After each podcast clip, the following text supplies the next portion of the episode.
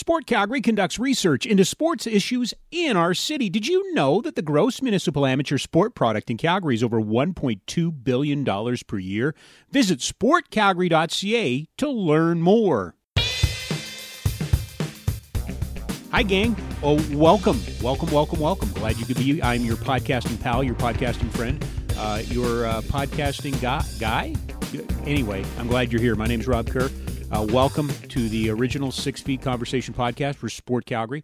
I am a director for Sport Calgary, so b- pleased to be doing this. We're uh, up over 40 podcasts here in the last couple of months with uh, people from all walks of life, but have a connection to sport in the city of Calgary, which I think is really cool. And we're going to con- keep that train rolling today as uh, we bring a very interesting guest um, for many reasons. And I think one of the things that you're going to take away from this podcast, and certainly the thing that I took away from this podcast, was his incredible honesty. But I, I suppose that's kind of where he finds himself in life. Uh, Bob Wilkie is a former National Hockey League player, cups of coffee with the Detroit Red Wings and the Philadelphia Flyers, but uh, played over a decade of professional hockey. But that comes after a junior career. He's a Calgary kid, played for the Wranglers briefly, but went to Swift Current. But uh, 1986 was part of that tragic bus crash that claimed four lives of the Swift Current Broncos. Um, after that, a number of things got in his way, and life spiraled out spiraled out of control. You might say for Bob, and he went to a very dark place.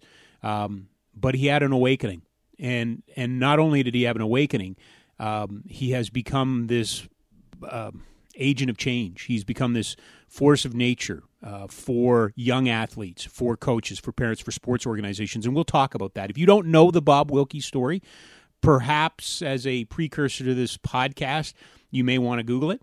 Um, that only reason because we just didn't spend a lot of time on it. Um, we spent a lot of time on the current life that we are in um, and how Bob's helping with that. But also, we got into some really interesting places for someone like myself to go with someone like Bob. Uh, normally, this is one of those interviews where you you know you kind of stay to the the story. But i uh, wanted to take the opportunity of talking to bob and go to a few places that maybe you don't normally go um, and and he was gracious enough to allow me that. And and I think you're going to really get something very positive out of this podcast. I know I certainly did. Um, this is going to be one that I'm going to listen to a couple of times because I think there's that kind of information in it. So with that said, uh, in just a second we'll get to the podcast. Just want to remind you though, if you're tired of searching dozens of websites for local sports events, visit www.sportcalgary.ca and find hundreds of local events, everything from community gatherings to summer camps and tournaments. And of course, this will become so important as we roll back, as the different phases come, and we have those conversations. So we know there will be some semblance of returning to normal. Sport Calgary will help you with that. Let's get to it. Our original Six Feet Conversation podcast. Bob Wilkie, igotmine.ca is the website. igotmine.ca. It was a pleasure to spend some time with Bob.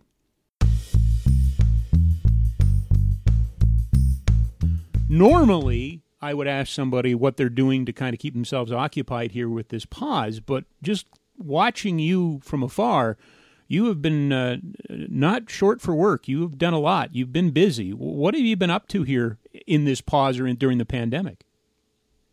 You know, Rob, so much of our business is about spreading um, the good word about mental well being. And so when everything got paused, everybody disappeared. So, you know, we were in shock at first of, we had all these great events and all these people were so excited to have us come to their communities. So we said, you know, we've been using technology. Let's get online. Let's just start having some Zooms. Let's do some webinars. Let's do some Facebook Live. And and if anything, we see opportunity to really take the conversation to a much broader scale because now everybody's watching. which format? We're now a little into the weeds, but which format works best for you? Which format do you enjoy using? You know, I, I, think Zoom obviously is one of the best. Uh, we use a program called Switcher that allows us to really uh, up our production game where we can take the videos from people and and make it look really good because so much of what's out there is is can be sketchy and you know challenging to watch right? Did you pivot very quickly bob? Did it when did it become apparent that there was an opportunity here and a void to fill? We we're meeting at the beginning of March. So right right as everything was starting to shut down in the world, and we had all these events, and said, okay, first thing we're going to do is cancel them all. Let's take everything off the books, and let's focus on really doing um, creating new content that's relative to what we're going through. Right. So we took a week to do that, and then it was okay. Let's start broadcasting it out. So you know, we've been in the online since about 2013, and so we're very familiar, and, and, thankfully so, because with all the different challenges, to be able to just put stuff out right away was very helpful. What's the strength of this format? Have you found a, you know, when I give you the example that I'm noticing that there's a, a lot more interaction when you use the chat functions or things like that. You, is there a strength do you find to this format? You know what I think there is when when we would go out and do live presentations, we use uh, an app called Slido, and that allows the people in the crowd to be able to voice what they're feeling, what they're struggling with, without you know having to raise their hand. So yeah. we were able to just continue seamlessly using that same platform with this, and then show the people, you know, you're not the only one that's angry or frustrated or you know feeling depressed um, so we've been able to continue to use, um, you know, the Slido platform, which is fantastic for just opening the communication. I don't have a specific question, but I'll, I'll give you a broad opening point. Tell me about the role of, you know, positive mental health and and and constructive conversations around mental health and what we're going through right now. Well, it's such a it's such a big thing. You know, we, we we've been we really identified a bunch of years ago what was going on within the sporting world because that's where I grew up and spent most of my life. Mm-hmm. We started to see that that was the same thing in the education world. We started to see that was the same issue that they were having in the business world. So, you know, seeing that we're all being affected because we don't communicate well, we don't understand our feelings, so we can't communicate our feelings. So much gets misinterpreted. Um, people are very uncomfortable having that conversation so it, it's critically important. And when COVID comes along and puts everybody into high stress and anxiety, the lack of skills, Rob, is what we're really seeing. Is that people always say, "Yeah, yeah, you know, we'll get to it when we get to it." Well, now you now you got to it, and you know, what are you doing about it? So the lack of skills is what really concerns us at this point. It, tell me about you, though. Is there a, an element of physician heal thyself here? I mean, you know, we're all going through this too, but you're, you know, for all intents and purposes, you're frontline as well. How are you handling all of this? You know, to be honest with you, the first week uh, I was hit very hard. Um, you know, everything I had been working so hard since 2008 when I started doing this was all starting to come, you know, into play, and, and all of a sudden it was all gone. It really took me back to all the times in my life, Rob, where I had screwed things up because of a bad decision, because of a bad attitude, because of not knowing something. So I kind of had to get through all those past experiences and remind myself that this isn't something that I did. This is something that we're all, you know, going through. So, you know, being able to have those talks every Saturday night and Lanny and Kelly Rudy and, mm. and Dr. Perry and one of my old uh, students that I used to coach as a former Marine, he was on our trauma. You know, those conversations are just so healing personally. And, and, especially when you see the benefits from the people who are attending saying thank you so much. Yeah. He, healing but don't you need to do some unpacking too? I mean it's it's it's dark right? It, it can be dark right? Yeah. No it, it, it's a it's a lonely place. I know a lot of people are there right now. Um, in the last couple of weeks we've really determined that uh, the mental fatigue is, starting to take its toll so you know, there's a lot of people that are going to start to black out. We know that. And it, it, is a long process. You know, once you put yourself in there, it, it's really hard to get yourself out. And there's been lots of ropes that have been thrown to us over time. The problem is we can't see the rope because it's so dark. So, you know, we tend to stay in places longer than we need to simply because of our ego. We, we feel embarrassed. Um, we don't want to burden other people with our problems. And, you know, that's what keeps you in the hole. And, um, the only person that's going to get you out of those is is you making a, a, really good decision to finally start taking care of yourself. How did how did because of what you do, the people you work with, the people you talk to, how does that color your view of the societal aspect that we're going through? When you watch the news, how do you watch the news, Bob, as compared to how I might watch it? Um, you know, I've become a, a, real student of, of studying behavior. Mm And, you know, during these times, what I really take notice of is the behavior of people. When I watch the TV, I'm not necessarily listening to the news. I'm looking to the body language of the people around them. Yeah. How much do they believe in what they're saying? How much are they actually on the same page? Um, you know, when you watch some of the protests that are starting to happen, um, you know, you see uh, the anxiousness and you can really see the mindset of people um, when when they're being reckless and careless. And you know it's a time when we really need common sense. And unfortunately what what we're seeing more of is, is a lot of nonsense. It, it strikes me less question more comment. It strikes me that at a time like this and i've mentioned it a couple of times on this podcast that we really separated managers from leaders. That you know that this is really you know, it's it's to your point about observing. I think we've observed some very good leaders, but I think we're also observing in the spotlight some managers.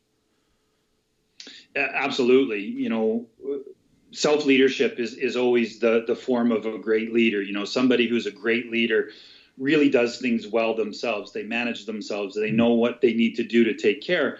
And I think what we're seeing uh, a lot in society is, like you say, those managers that just don't have the skills or understanding that it's me first. I have to take care of me in order for me to help people, in order to lead people, in order to make good decisions. And unfortunately, yeah, it's being exposed right now. I didn't. I've never heard that term before. Self leadership. Mm-hmm. Tell me a little. Give me a little bit on that because that that's fascinating to me. Yeah, I mean the self leadership. Really, when we dove into leadership and we've been studying and, and practicing and and and you know putting all sorts of things in play. And what we found is when somebody can um, take responsibility for themselves and be accountable for the things that they have to do, the people that they have to answer to, the jobs that are required. But most importantly, just that self care. You know, I don't feel very well today. Um, here's what I need to do for myself. Or I know it's going to be a very stressful and anxious day with all the meetings and questions I have to answer. So I need to be mentally prepared for that and not become emotional. And so when we really get to that level where we're able to get through our days successfully, and at the end of the day, when your head's on the pillow, say, you know what, I did a really good job for myself today, yeah. and that helped me help a lot of people. Bob, you used the term we a number of times. Tell me a little bit about the team at IGotMine.ca. Who, who are you working with? Who do you surround yourself with? You know, we have former athletes that uh, have become part of our tribe um, lots of students. Uh, my daughter is a big part of what we do internally and administratively. And then the great people at Hull Services have been a wonderful partnership. So, you know, what we found was we had the practical and the life experience. And we teamed up with Hull because they have all this brain science. So mm-hmm. now we've learned that when I feel this way, it's because my brain is doing this. So, you know, the team has really grown and and our capabilities of relating to as many different people has has expanded exponentially how big is the network? And, and by the way, love the term tribe. That's in that, again, there's a couple. We're ten minutes into this, and you're already giving me some food for thought here. But okay, so how big is the tribe? Um, you know, including all the people that have been to our shows, we're in the thousands. You know, wow. the people that physically do the work, we're we're in dozens. Um, prior to this, Rob, uh, you know, we were on the road. We were traveling all over Western Canada, yeah. working with organizations and communities and, and putting on events. So, you, you, know, what we've been able to do and, and affect uh, has been great. And, you know, we're just trying to do the same thing now with a bigger platform. Yeah. It, it, the touring is you're kind of like a band in a way, right? Like you had some pretty substantial plans, or were under undertaking some pretty substantial plans, right? You know, we were we were spreading down to the U.S. Um, in the last couple of months. Actually, had a big trip to Russia planned. There was an organization that wanted us to come over there. Um, so yeah, we we were getting to that point where we wanted to have that that bigger impact in the world, and and um, yeah, it was it was devastating when everything got canceled. Rob, I'm not going to lie, no. but um, the thing I've learned in life is you dust yourself off, you get your head straight, and and then you figure out where you're going to go and how you're going to do it. Russia. Yeah, you know the the team that came over for the Mac's tournament. Um, yeah, okay. We had been talking for a while, and so we did some work with them while they were here, and they were very intrigued because they don't do any mental health um, initiatives over in Russia. So this big sports academy was bringing us over there to develop a, a, program specifically for them. That I'm fascinated by that, Bob, because you know, of course, Russia. That's Ivan Drago and communism and all of those sort of things. I the last place I thought I would have seen interest in what you're doing is from a place like that and a different language. How how were you planning, or how were you going to bridge those gaps? Um, so I had an interpreter, a local guy here, uh, Vadim, um, was was helping me out. So yeah. he would interpret. So when I was working with the kids that were here at Christmas, I would do my presentations, and he would be standing beside me, kind of like you see on TV sure, with the, yeah, the yeah. sign language guy. Yeah, um, and, and, so you know, practicing Russian, you know, getting on and, and learning the new language, and and really spending a lot of time trying to understand the culture because it is so different. So when you when you look back at how they've ended up to be, you know, the perception that they have in the world. Mm. There's a lot of things that have happened over in Russia that caused them to be that way for sure. You mentioned earlier about watching and studying body language. When you're talking to young kids from, you know, from Russia, what were you seeing from them? How receptive were they to the message? You could see the eyes. You know, the eyes uh, tell everything, sure. and, and and you could see that there was that relation in their eyes but then you would see the uncomfortable um, emotions start to take over of embarrassment and nobody wanted to talk. You could see that they got what you said but you could also see you know the hesitation and saying you know what? I, I struggle with that too. I, I this is going to sound like such a corny you know out of the 80s kind of question but did you relate to that? Did it feel a little bit about maybe how you grew up in the environment you grew up Oh, for sure. I mean, the whole reason that this initiative started, Rob, was because as I retired as a professional athlete at the age of 30 with a new baby and, and a young marriage, I was a mess. And I struggled for a couple of years with that transition because I had always been Bob the hockey player. Now I was just Bob. Yeah. And I didn't know who Bob was. So as I started to learn about myself, you know, you, you, learn about the things that have happened to you. And, and Sean O'Grady, who's our mental health clinician, really brought that up where every something's happened to all of us. Mm-hmm. And, and so as I went through the different things that had happened to me, I started to see where there wasn't support and why I shut down and, and why I didn't trust. And then I was coaching at the time, so I saw all these kids going through the same thing. And so I thought if I could get ahead of this, if I can educate these kids, if I can give them the skills, I'm not going to stop the things that they have to go through. What we want to do is give them a better mindset and, and a tool bag that they can survive and, and actually thrive and do well in those in those high pressure and uncomfortable scenarios. I'm just curious how a, a midget age Bob Wilkie would have you know if somebody if you somebody like yourself was standing up to again putting myself in the position of those young Russian kids there and here that's not why they came to Calgary right they came to play in a tournament I I, I would just be fascinated how you or I would have responded. We're about the same age, um, yeah, yeah. you know, back in the '80s with with that kind of messaging. It, it was funny because you know there was lots of people in my life that were trying to share messages, but I didn't I didn't hold them in a high regard. And I remember Neil Sheehy came to one of our midget AAA practices, and everything Neil said, I gobbled up. I mean, he could have been telling me the exact opposite of what every adult yeah. in my life had told me and I would have bought into that. And I think that's where we gain the credibility with athletes is the fact that we've walked in those shoes, so we know what they feel like. Why athletes, Bob? Why? Why has especially the conversation about mental health is really, I think, not predominantly, but has been very strong in the sports world.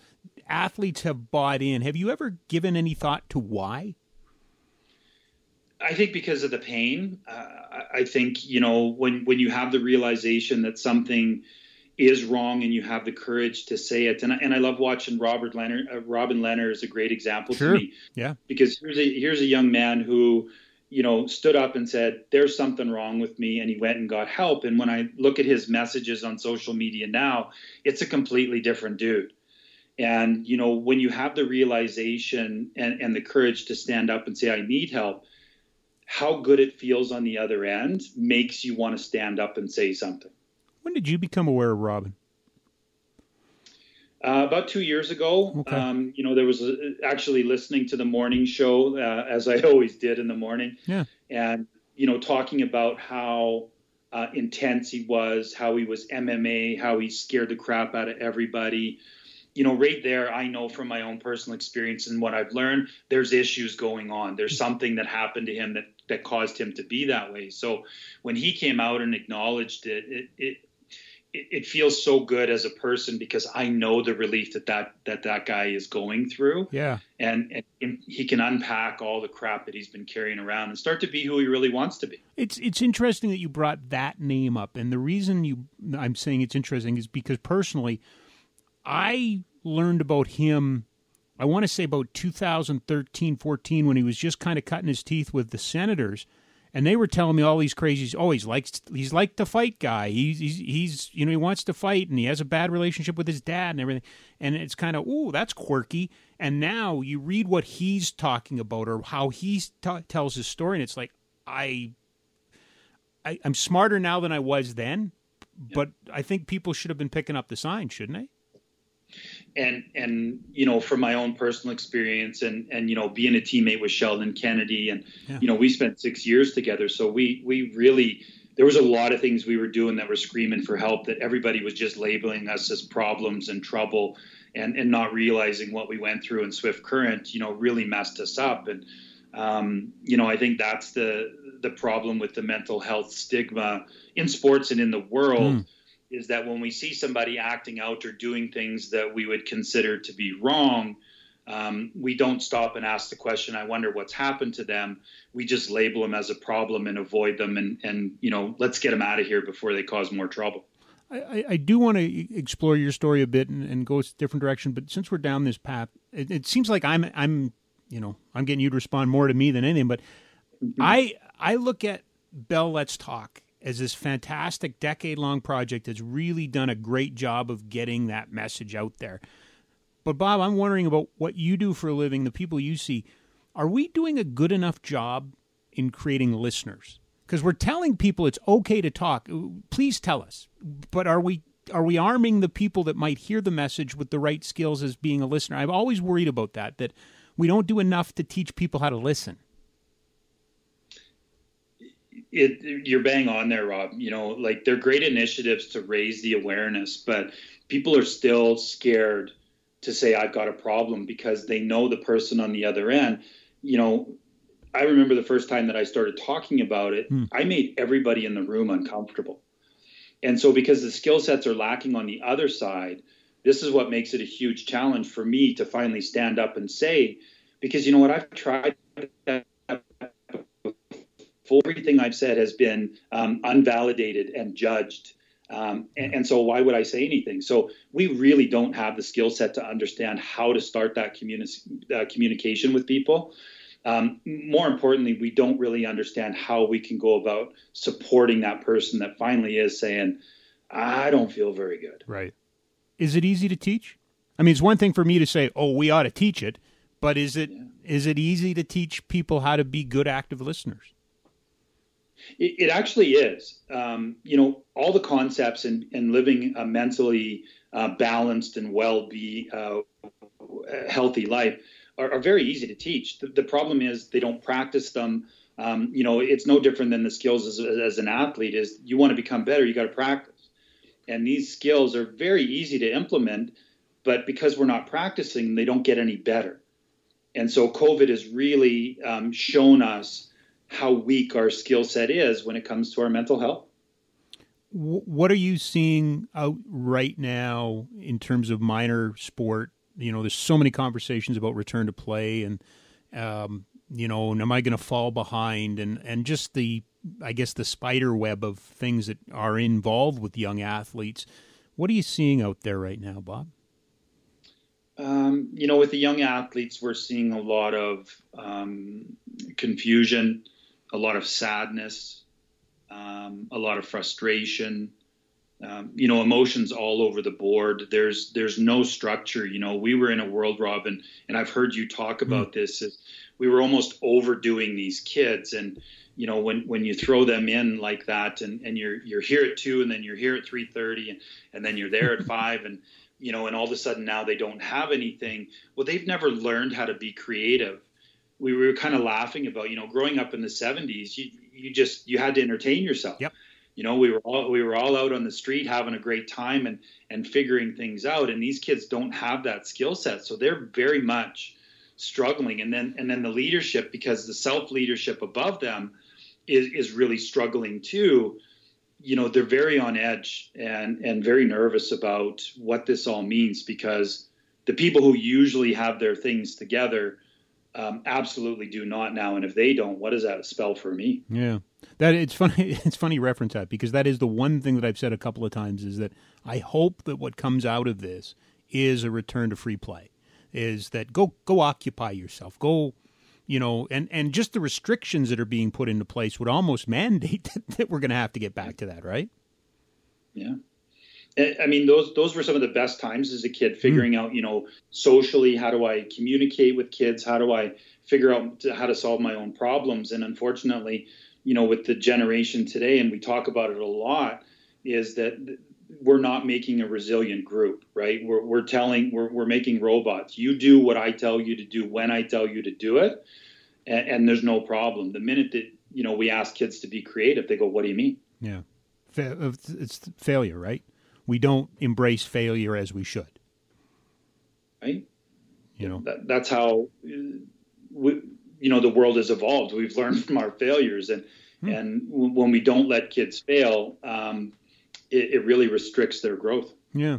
Um, I just want to mention that with iGotMine.ca, you do a lot of teaching and classes, and you work with players, parents, coaches, and sports organizations. So you run the gamut. Tell me about those four groups. What have you learned since 2008 about working with those four different groups? I've learned that the boardroom is, and the issues that go on there are really no different than the locker room. Hmm.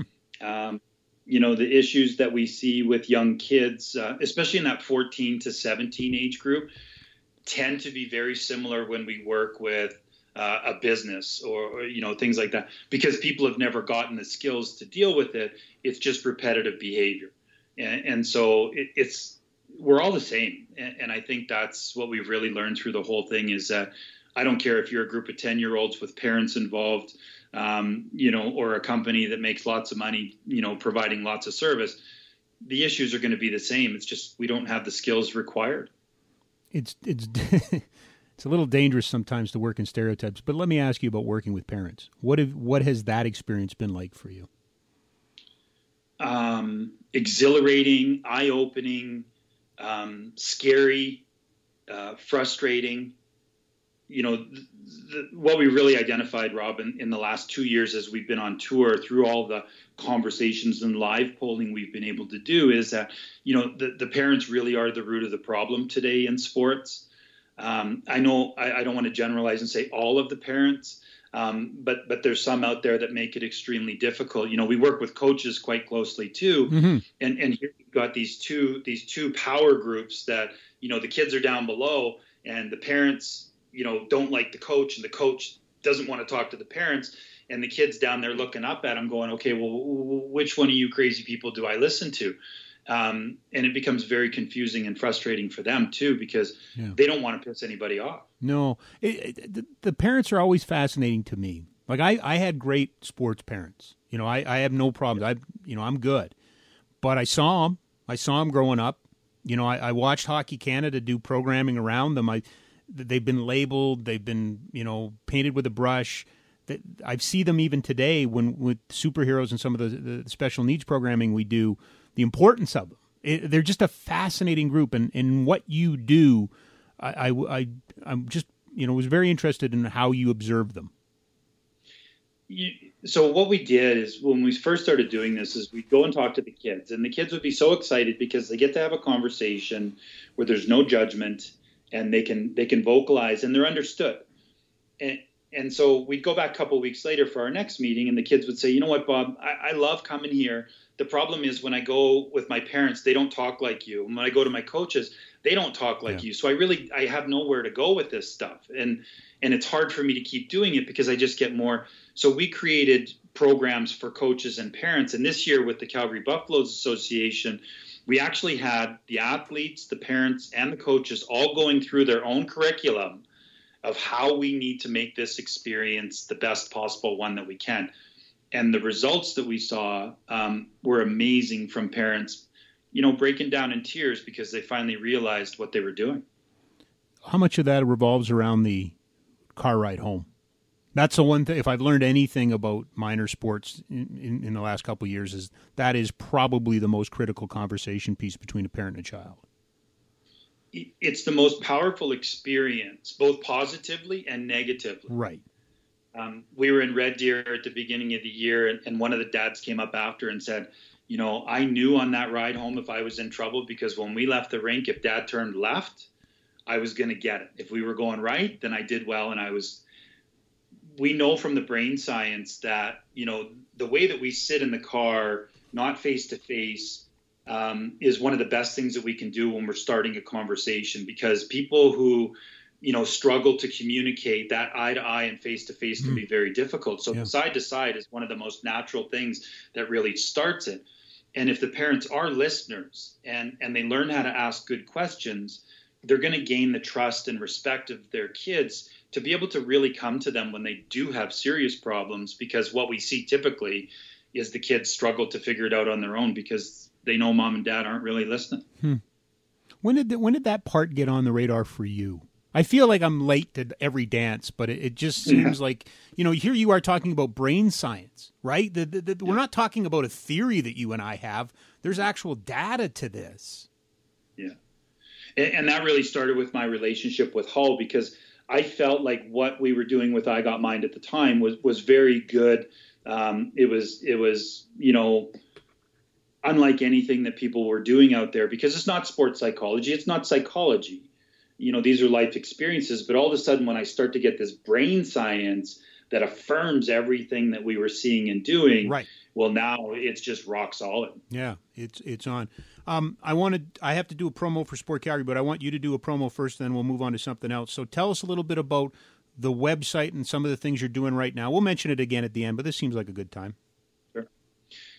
You know, for any organization out there that's struggling with their members, and, and because it's a tribe and, and we're that community, we know that we're all struggling out there. And what we at I Got Mind want to do is be able to support your tribes and communities by coming in and having different talks. We can talk with just the parents we can talk with the parents and the kids, or we can just talk to the kids um, and really relay some of this information that's going to make a difference during this time. We need to be stronger on the back end. And right now, we're all very vulnerable and weak. And, and in order to become strong, we've got to learn things. And, and that's what we do at I Got Mind is we want to support you and your tribe and community in whatever way we can about really helping you understand um, how to live a mentally healthy life. And I'll, I'll, just let everybody know, not sure what sports are provided in Calgary. Sport Calgary Sport Directory will help you find sport and sports organizations that are right for you. Visit sportcalgary.ca to learn more. Although I would say Bob's website probably a little more important. Um, when I knew you were going to come on, yeah. you know, the, the natural broadcaster thing is, well, we'll we'll talk about your story. But Bob, you've done that. Um, and yeah. I'm just, I when I've never talked to somebody with a story like yours is about the, the decision and the results and the ramifications of that. Um, everybody knows you. Everybody knows your story. Your story is available. Is is it difficult? Was it difficult to to kind of give up that ownership of it? Was it difficult to? I know you're sharing, but in many ways you really don't own that anymore. We all have a piece of it. Is it was that difficult? Um, yeah, because you know when when you go through some of the things that I've gone through in my life, you tend to put yourself in a bubble. So you know that that's kind of mine. And I found it very difficult to to first of all kind of pop that bubble and just start to to let it out. And and I found the more that I did, the more people could relate and, and all the feedback coming back was, oh yeah, I went through this when I was such and such. So I started to realize the power of, of, of the story and that I could use that for good rather than you know the shame and guilt that I was feeling um, for a very very long time. Did you did you give up? Is there any of it you regret in the sense of I guess I didn't need to do that or I didn't need to say that? I mean, yours is such an open. Here I am. You're ch- you're basically ripping your chest open for everybody to see, right? Yeah, yeah. Um, what you know was it hard to do that yeah it was absolutely hard to do that because but do you regret any like, of it do you regret do you agree i mean i didn't need to go down this path or that's the part that i've always wondered is it an all or nothing is it a is it you, you know a, a, total sum uh, uh, equation no there's stuff that uh, i still hold in you know personal that i don't feel like people need to know um, you know, the things that I've learned over the years are that there's certain things to my story that people do find very powerful, mm-hmm. and and so let's use those. And and these ones, um, people don't need to know that. Yeah, and and that was a conscious was that a conscious decision, or did it evolve that way for you? Because at some point you make a decision to move forward, right? Yeah, I, I think it was a conscious decision. You know, as I started to think about what else can I offer, what else can I talk about, I really had to go through my whole category of. Uh, uh, you know the chapters in all my books and go, yeah, that one's really not for people, mm-hmm. um, but this one is. Right. How do you view hockey now? Because your life is connected to it. You're you're intertwined. Not to suggest you're not working with other athletes. That's not what I'm suggesting. But your story comes from a hockey base. You hockey was you know you were a pro right up to what 2000 art right and and, yeah. and you coach. So how do you view hockey now? You know, I'm hopeful. Um, I think what happened this year with players finally starting to speak out about some of the things that had happened to them. Mm-hmm. As much as I, I was happy to see that, I was very unhappy the way it came out. Sure. Um, you know, that's a conversation between you and I, Rob. You know, you've upset me. Let, let's talk this out. Social media is not where we air our dirty laundry, but it also, you know, finally got um, the powers that be involved enough to say, we've got to be better. And so when what we see in professional sports is if it starts here, eventually it's going to filter down. So we are seeing more and more organizations go, this is very important that we learn how to do this. So I'm very hopeful for the game of hockey to be what it is because, Rob, it's given me everything. And I love the game um, so much, and, and, it's given me so much. And, and it was quite painful to know that it was my lack of skills that caused me to hate the game that that was giving me everything. Do you are you able to go back now through a different lens? You you went through trauma, you went through tragedy, you you, you went through so much. Um, for instance, you were a Wrangler before you were a Bronco. Are are, yeah. are you able to go back and you know view your time in Calgary before any differently? Does it does it work that way, Bob? I guess I I'm asking. You know what? It it, it does. Um, because you know, especially that year as a 16 year old, I wasn't even expected to make the team, and and then I made the team as a defenseman, which was even harder because I was a right winger growing up.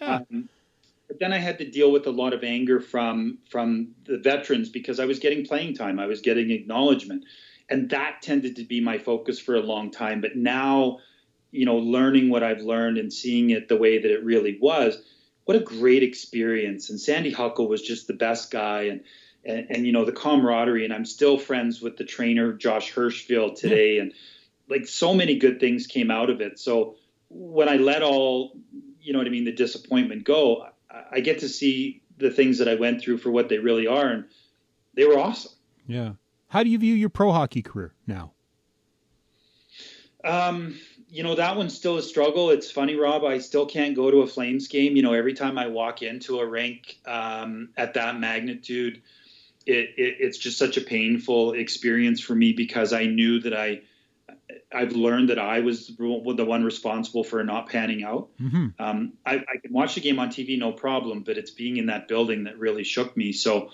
it, it, it's something that I'm still trying to come to grips with. The fact that I cost myself um, all the things that I had been chasing for so long. So is it re- regret then? Is that how you describe it? it, it was regret. I think now it's more um, let's not go back to that place. Let's make sure we're not doing those things again. Um, you know, unfortunately, when you have that kind of behavior, it, it can still show up at different times. So I really have to be aware um, if I'm starting to slide like the first week of COVID, you know, I could have dove right back into sure. the depression. Absolutely. But it's like, no, no, let, let's get our stuff together here and, and keep going. How powerful is that for what you do? Because you're not bounding on a stage like Tony Robbins and saying, "Hey, I got you know ten different things for you to do, and we'll fix you." You're raw. You're human. You you have the same foibles that we all do. And when you're talking to somebody, to be able to say, "Look, here's where I'm at," and I don't know if you do that, Bob, but I, it seems like a very powerful tool to have in your toolbox. One of the funny things that we do is when you ask somebody how they're feeling, you know, we'll say, "I'm consciously where I'm in a negative vibration." And, you know, to be able to let people know how you really feel, um, I think is a very powerful thing in developing a relationship. Because, you know, I don't feel very good. When COVID first broke out, and, and, you know, I remember sitting with my family and they said, Are you okay? And I said, No, actually, I'm not. You could see the look of concern on their face. So it opened uh, the possibility for a different conversation. Here's why I don't feel very good today. It's nothing that you did, mm-hmm. it's I'm going through all this. So if you don't mind giving me some space, um, you know, and I'll let you know when I'm back on my feet.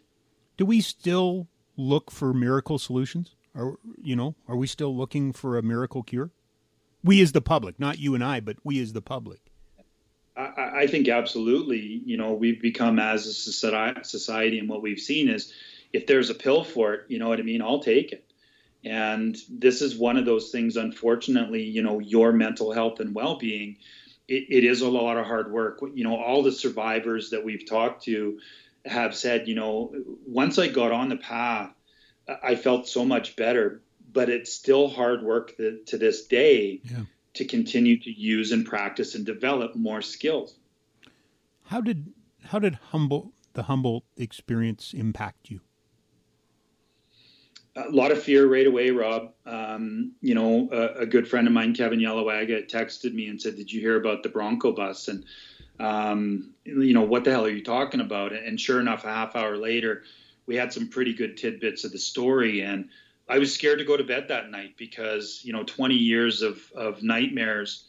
I, I was just, I'm like, are they gonna all gonna come back? And uh, I went to bed that night. I woke up, and that's when I knew that I was healed because I, I wasn't carrying that anymore. It didn't come back. And, you know, that's when we knew that we could really go to Humboldt and try and help these people because we had found our peace with it. Did you worry beforehand of, of that? Was that something in the back of your head that don't want anybody to have to go through that again? And again, I apologize, but I'm, I'm kind of trying to live it through your eyes and you're being so honest about it. I mean, were you worried about this? Yeah, absolutely. Okay. You know, I think that's one of the we talked about it in, in our loss and grief webinar the other day is, you know, I think I've been through so much loss. I've learned how to look at it that I've also lived a very good life. And I think the lot the amount of loss that I've gone through shows that I've lived a very good life. You know, yeah. I put myself out there a lot. Um, you know, anytime I see something like that, I, I, feel so bad for the people because I know how it's going to change them and and they have no idea what's ahead of them and how they're going to do it. And we just had Chris Joseph on that loss and grief webinar. I saw that. Yeah. You know, he's, he's two years into um, you know losing his son and and still struggling with things. You know, I see a car accident on the road. I hear about something on the news. And, and yeah, right away I become very empathetic to the people that are going to be affected no different than this COVID thing. Uh, I'm I'm very sad for a lot of people because they're going to places that they simply don't need to go. In in terms of of Humboldt, did you become an advocate? Were you an advocate or were you a, a caregiver? How do you view your role in that? I, I think I was a behind the scenes caregiver more than anything. You okay. know, I was constantly trying to um, email or text or call the people that I knew, you know what I mean, we're open to having those conversations.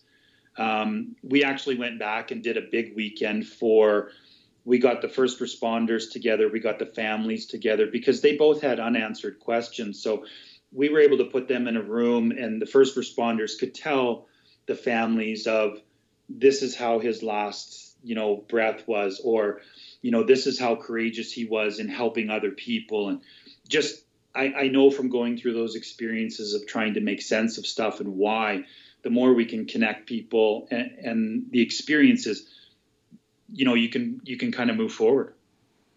Did, did, was there any peace to be found? There was, you know, I, I remember leaving Humboldt, um, knowing that what we had shared helped provide a, a little bit of um, relief, but also a little bit of hope. And, and I think, you know, being very honest, like we are here, Rob, mm. you're going to be in pain for quite a while. Mm-hmm. But here's some of the things that you can do that can alleviate that pain quicker. If you go down this road, however, that pain's going to last for a long time. So you're at a critical juncture in your life where you have to make a decision to go this way or to go this way. And everybody in your family and around you is going to need you. So, you know, we re- strongly recommend that you start down this path. Odd question, but you're, I think, very uniquely um, in a position to answer it. Tell me about the role of tributes. Tell me about the role of, you know, the Western Hockey League's MVP is the Four Broncos Trophy. You know, there's a memorial. Um, you know, in Humboldt, you know, we, we have all kinds of more modern, I guess, examples of tributes. But as a, as a survivor and as somebody went through it and, and, and helped heal in the second go around, if you want to call it that, how do you view things like tributes?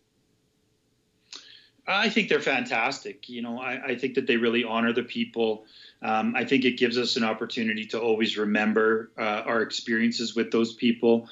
Um, I think they're very powerful in being able to share those stories with people who don't know the story. Um, you know, and this is how a community, like for us, every time I go by the the, the tribute in Swift that Bill Lee has put together and that beautiful granite four leaf clover. Yeah you know, it, it gives me goosebumps just talking about it to think about all the fun that I had with those guys and what we were able to accomplish as a community to win a Memorial Cup and be considered one of the best teams ever in the history of Canadian junior hockey.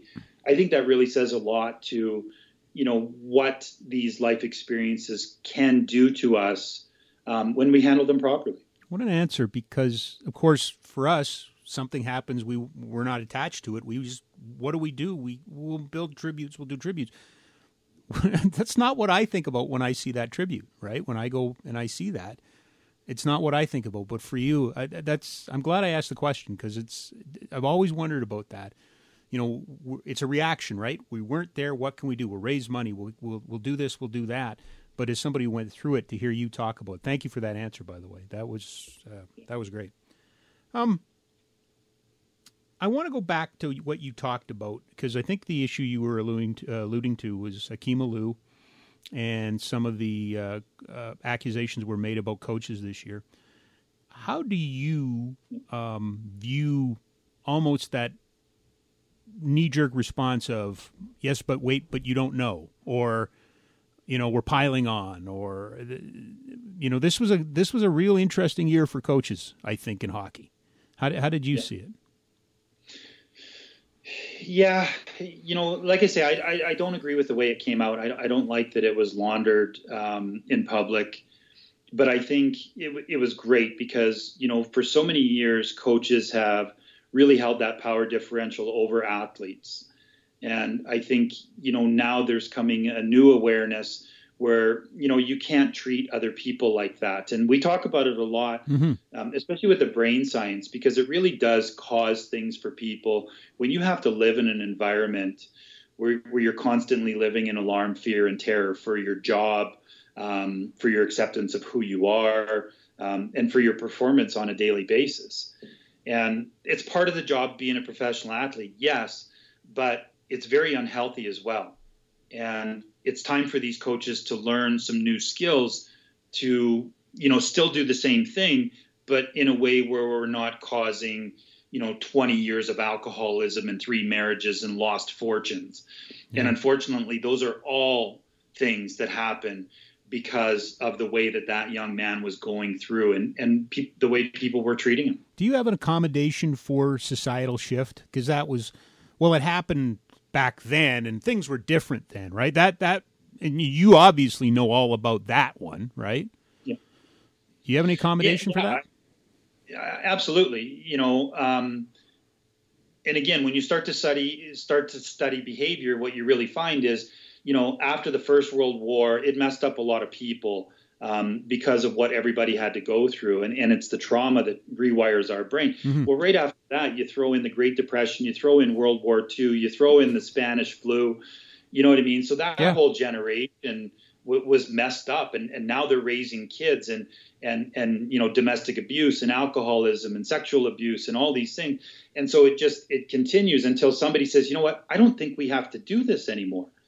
And I think that's what society's doing more than anything is waking up to realize we, we don't have to do it that way anymore. How do you how do you view what Sheldon's doing, what Theo's doing, what you know, we're starting to again more advocacy and more voices, and you know, you guys are all out there. I think pulling on the same rope in the same direction, aren't you?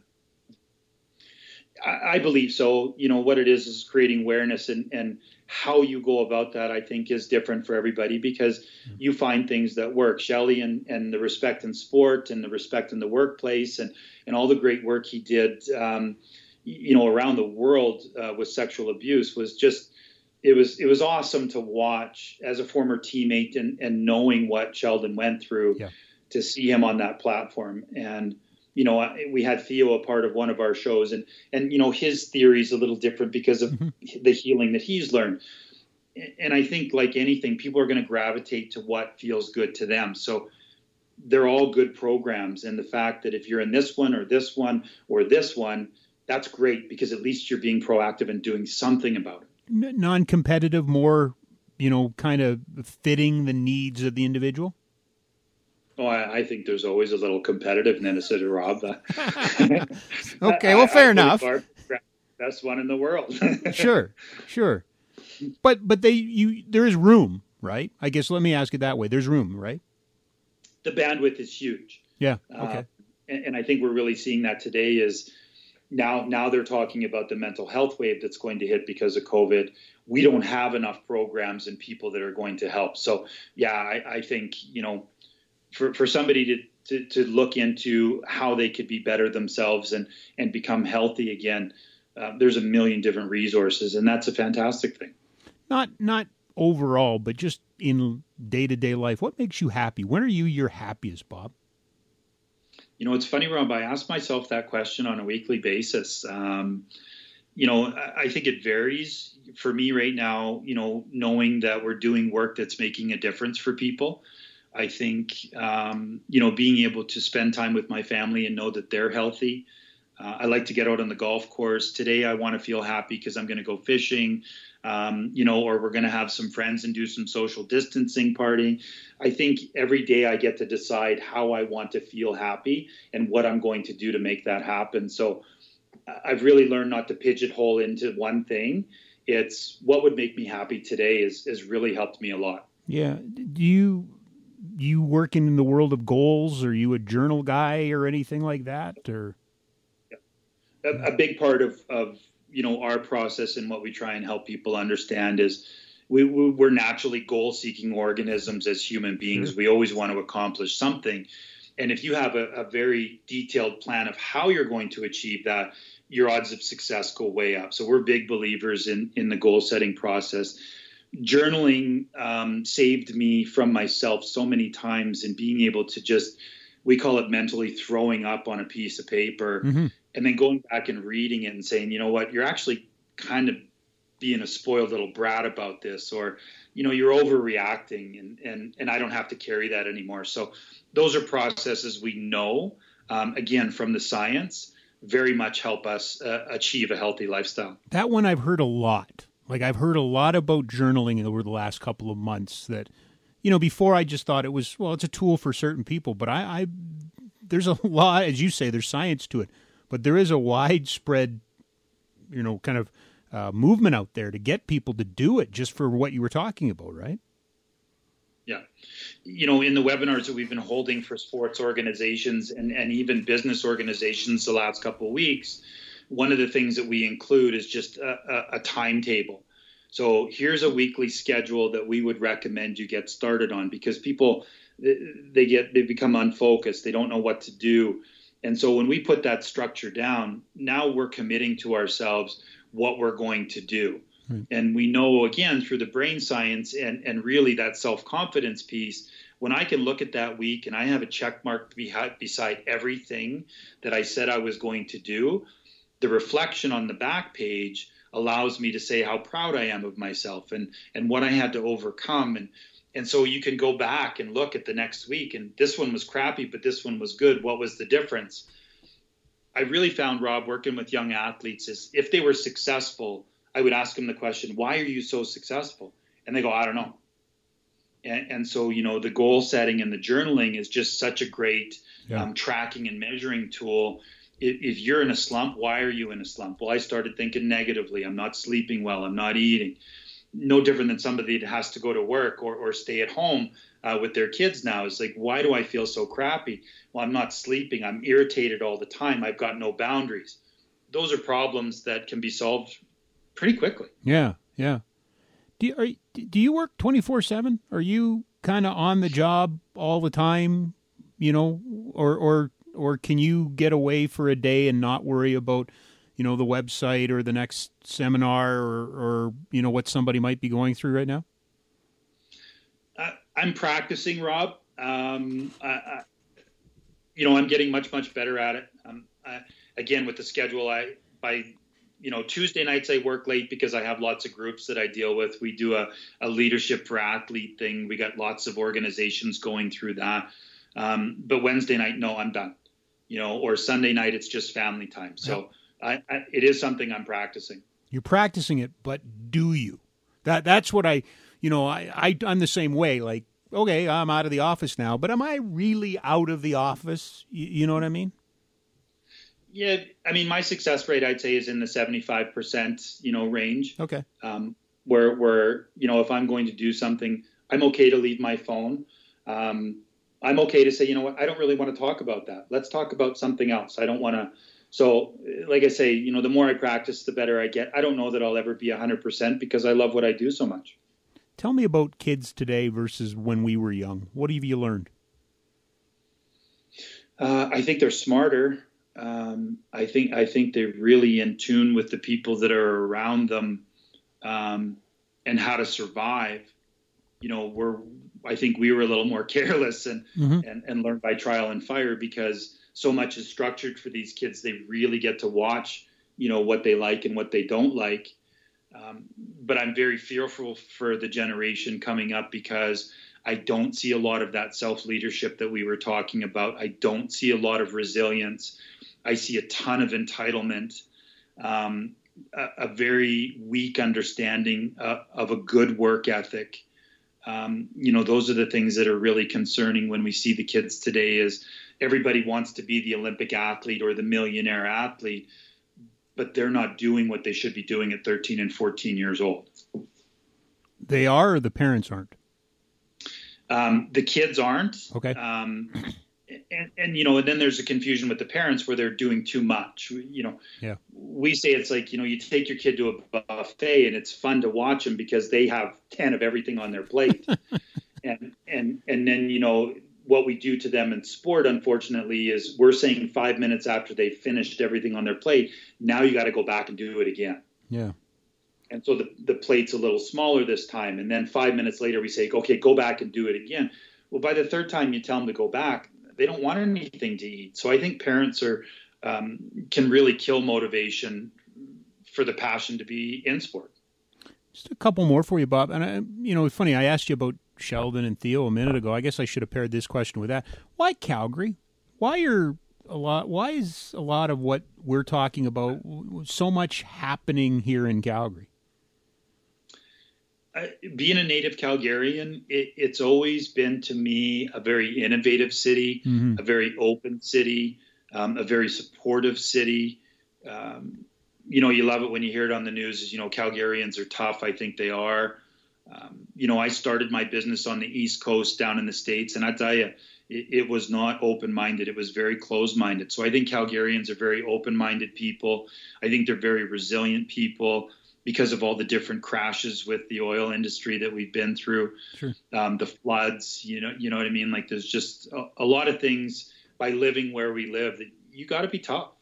There's a, and there's obviously a lot of you know space bandwidth, if you will, for what you're doing here too, because of the nature of the sports that are played in this city, right? Yeah, absolutely. You know, it, it's a huge um, opportunity in so many different levels. We've been with you know gymnasts that are 12 and 13 years old. We've been with girls softball teams you know like there's so much going on in the city that it it gives us a great opportunity to deal with a lot of different uh, sports. So two more for you positively or negatively what's the the thing we're not paying close enough attention to that you think we're going to have to deal with here in the next couple of years in what in, in your in your sphere? Um we're going to have to practice our self care way better than we do. Mm. We're going to have to put ourselves first in making sure that we're okay. And um, that's going to take a full time effort because it's not one of the things we're taught. You know, it's we're not taught to be selfish. We're not taught to, um, you know, we're always it's always about the team. But I think we have to shift that a little bit and really focus on. Um, I need to take care of me, and and you know what that means that I have to say no to what you've asked. All right, right off the board, my last question for you, and I give you no parameters. Here you go. Bob, give me your hidden Calgary gem. Give me a hidden Calgary gem. I think it's funny that you say that. One of the first memories that pops into me when you ask that is chicken on the way. sure that was that was our treat as kids. You know, Dad would drive all the way down yep. um, to the one on 14th Street, and we would have to wait in line for those corn fritters, and it brings back such a special memory. And I always tell people we got to go to Chicken on the Way. Oh, that's brilliant. Hey, listen, I really appreciate you doing this. Um, I can honestly tell you, this is the first one I have to go back and listen to again. Man, you covered a lot, and I appreciate it. Uh, goes without saying that the honesty is what blows my mind. Thank you for being who you are. Thank you for doing what you're doing, and and I wish you good luck. Um, I, I'm just fascinated by your journey and, and where it's going to take you next. Thank you, Rob. I really appreciate the opportunity to share, and uh, I've always enjoyed listening to you. So it's a real honor to to be talking to you. I keep up the good work. That is the one, the only Bob Wilkie. Uh, again, I said it to him, and I'll say it to you. I, I this is one I'm going to have to go back and listen to again. There was a lot to cover there. Bob is um, very gracious with his time, but also very honest in his answers, and I appreciate that. The website is igotmind.ca. Um, and as we are going through this pandemic, he has programming that can help, um, you know, for young athletes and for everybody. To be perfectly honest, and Bob and I were talking afterwards. He's got a, a project coming up for for men um, and we'll hopefully keep you abreast of that. So you want to keep track of him on social media and what he's doing on the website. So thanks to Bob. Thanks to all of our guests. Uh, it has been a great run so far. We're up over 40 podcasts. If uh, you love them, like them, uh, need them, want them, or okay with them, maybe it's something to kill time for you, whatever the need is uh, Apple Podcasts, Spotify. Subscribe, listen. You'll, you'll get them all right there. Uh, I am Rob Kurt. You know who you are. Thank you, thank you, thank you for spending a little time here on the original Six Feet Conversation podcast for Sport Calgary.